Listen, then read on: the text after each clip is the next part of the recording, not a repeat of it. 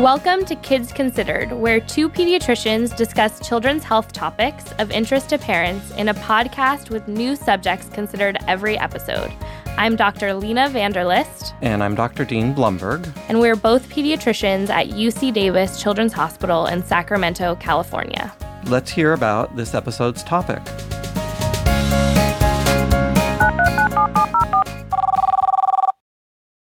I am the mother of a preteen who just started going through puberty. She's very upset because she's been getting bad acne. Is this common? I tell her it's probably because she eats so much junk food. Is this true? How can I help her? Oh my goodness, acne. Oof. It is extremely common in the teenage years. We know that 85% of adolescents will experience acne. I'm surprised it's not 100%. You know? Yeah, I know. Who's responding to the survey, right? Yeah, and unfortunately, this isn't just a teen problem because for many people, it persists until their 20s or 30s. Yes, like what I'm referring to right now as my maskne situation that I have going on. Your skin looks flawless, Dr. Lena. It's good makeup, but definitely have still experienced acne into my 30s. But this is something that's really common and everybody deals with. Mm-hmm. So as a teen, skin problems can be really challenging because so much of self-esteem at this age really focuses on how kids look. Mm-hmm. And untreated acne, depending on the severity, can lead to long-lasting scarring and darkening of the skin, or what we refer to as hyperpigmentation. Now, fortunately, there are some very effective treatments for acne that can help minimize the distress of teen acne and decrease the likelihood of permanent skin changes later in life. That's true. So today we're going to discuss acne, why it occurs, and what the most common treatment options are. But before we dive into your kind of garden variety teenage acne, we should briefly touch on neonatal acne and infantile acne. Neonatal acne usually arises between birth and 6 weeks of age. It will resolve on its own in the majority of cases, and it's really nothing to worry about, and you don't need to do anything about it. But it can occasionally be treated with a topical treatment, such as ketoconazole or hydrocortisone. Unlike the acne we'll be discussing later, this early acne is thought to be occasionally related to overgrowth of the normal yeast flora of our own skin. And infantile acne occurs between 6 weeks old and 1 year. It's more likely to occur in male infants, and it's often a mix of what we call comedones or you know, those white and black heads, and inflammatory acne, which are more of the deep, big, red kind of cystic lesions. It is worth mentioning to your physician because if it's severe, it can actually lead to scarring, and so your healthcare provider may recommend a cream, which we'll discuss more later. And then there is mid-childhood acne, and this occurs in the age range of 1 to 7 years of age. And it's pretty rare. Anytime a child develops true acne at this age, they should be evaluated because it raises concern for abnormal elevation of hormones like androgens early in life, and this requires additional laboratory investigation. Right, and we talked a little bit about that in our puberty episode with discussion on early puberty. So this is all good to know, but let's talk about the one that we will all experience, the teenage acne, usually co-occurring with the onset of adrenarche, which you can refer back to our podcast on puberty for a little reminder on what that is. Mm-hmm. And so the onset of acne is caused by a combination of various factors. Increased androgen production during puberty increases production of sebum by the sebaceous glands. So tell us what sebum is. It's always a fun word. Yeah, so sebum is an oily substance that's secreted that helps moisturize and protect your skin. So it's a good thing, except too much of it can cause the follicles of your skin to plug, and this creates an ideal environment for the growth of a bacterium, which is aptly named Cutibacterium acnes, or C. acne. So cutie, some people think it's not so cutie, right? Yeah. It may not be aptly named with that, but the acnes part of it is nice because we can actually remember it versus some of the other things in medical school that were difficult to remember. So when the bacteria accumulates, it causes a local inflammatory response, and then it leads to things we see as acne, so whiteheads or big inflammatory lesions. These are most likely to occur in what we refer to as the T-zone, which is the forehead, the nose, and the chin, because this is where the majority of sebum is produced. Mm-hmm. So I'm hoping we can do a little myth-busting on this episode regarding acne and diet, because it's so common to have a teenager in the office and have the mother or the father going off about how their skin is so bad because they eat lots of chocolate is the one that I hear most of, or greasy food. They had a lot of French fries or something. Is there any data to really back up this claim that food ingestion is related to acne outbreaks? Yeah, so here's the deal with diet. There have been some studies that show that a low glycemic diet leads to fewer pimples. So what does this mean? What is low glycemic or high glycemic? So high glycemic foods and drinks are ones that raise your blood sugar really quickly. So when we think of this, we think of things like white breads, bagels, chips, cookies. Also known as the hallmark of most American diets, right? Yes, unfortunately. And low glycemic foods are those that avoid quick jumps in blood sugar, so like vegetables and whole grains. One study I looked at just over 2,000 individuals on this type of low glycemic diet. And of these participants, 87% reported less acne and 91% said they needed less of their acne medication. But it's important to know that these studies were small, and while they found that having this low glycemic diet might help improve acne, there was no data to actually suggest an association between a high glycemic diet and the development of acne, if that makes sense. Yeah, but there's so many additional benefits outside the possibility of decreasing the amount of acne to this kind of diet that it seems worth a try. It's a healthier diet, right? Yeah, I mean, maybe, but you have to think about how hard this is for teenagers when all of this is going on. So, but we should encourage parents to continue to nag their children to eat healthy. Yes, of course.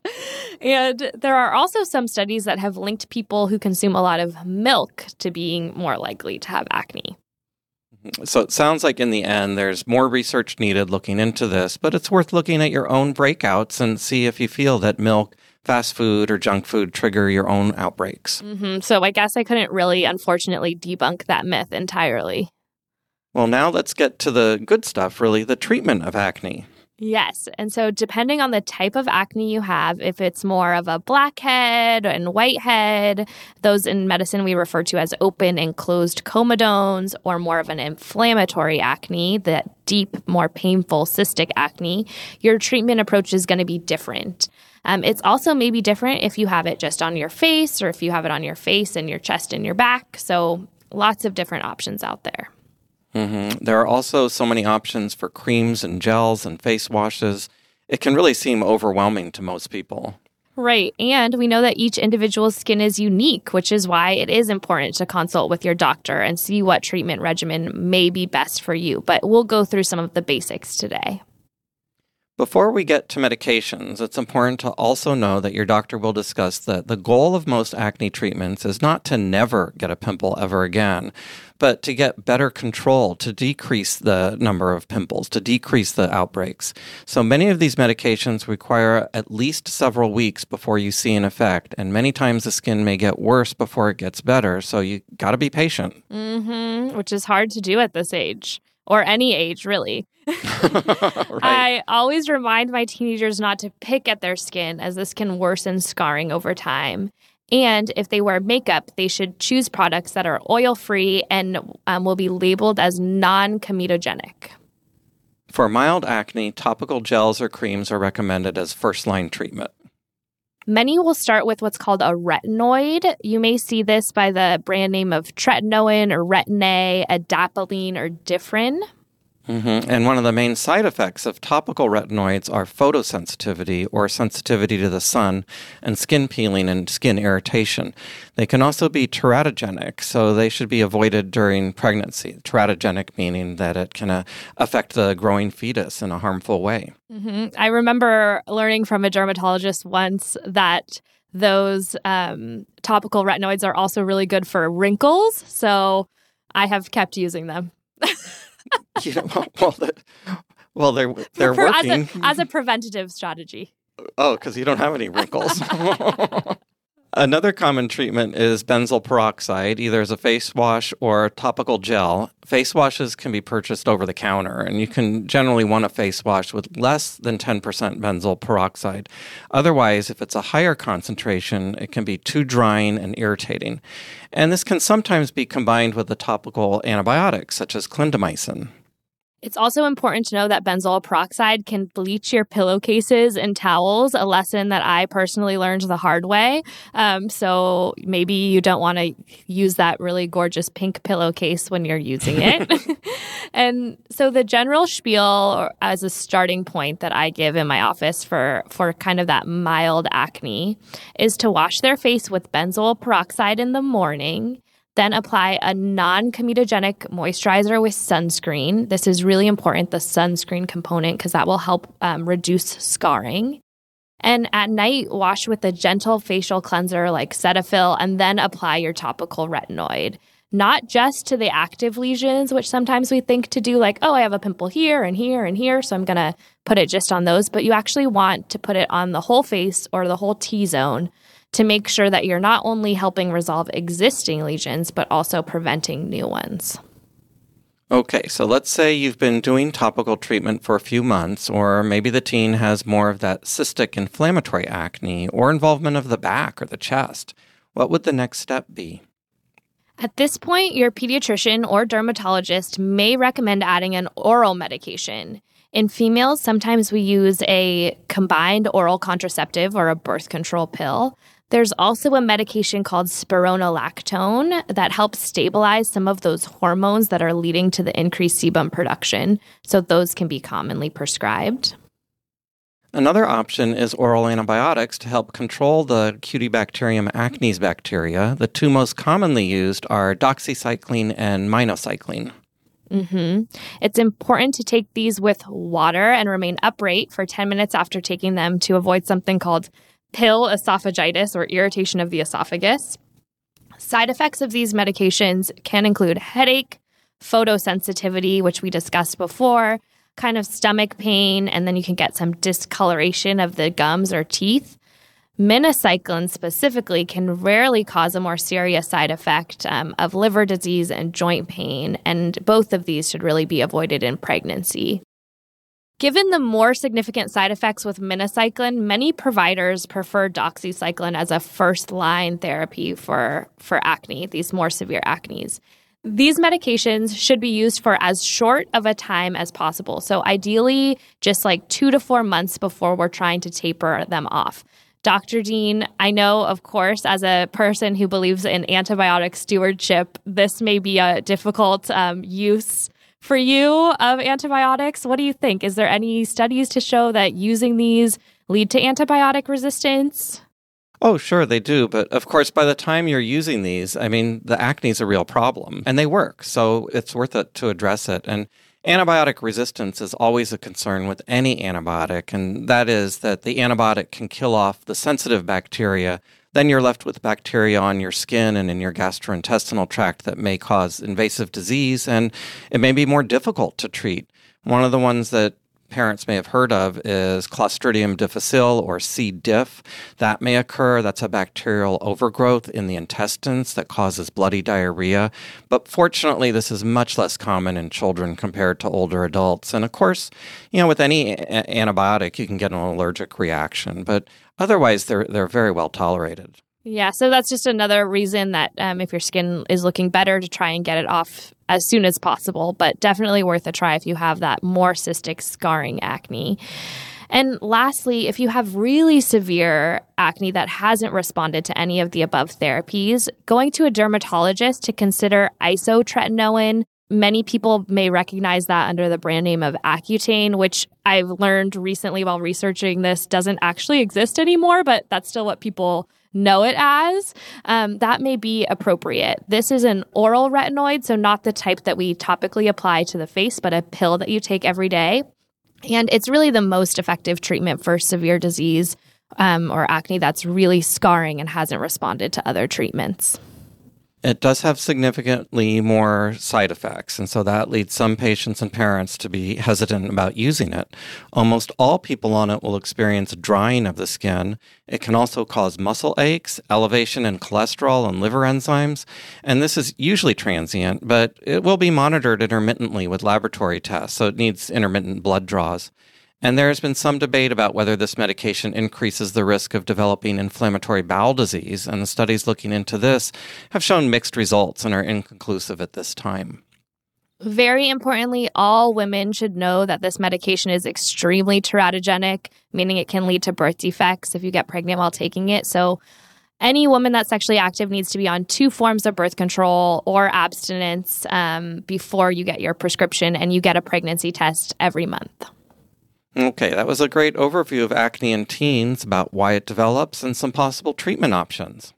Although, like we mentioned, there are tons of medications out there, we know each individual is unique, so it's important to consult with your doctor about what treatment options are best for you.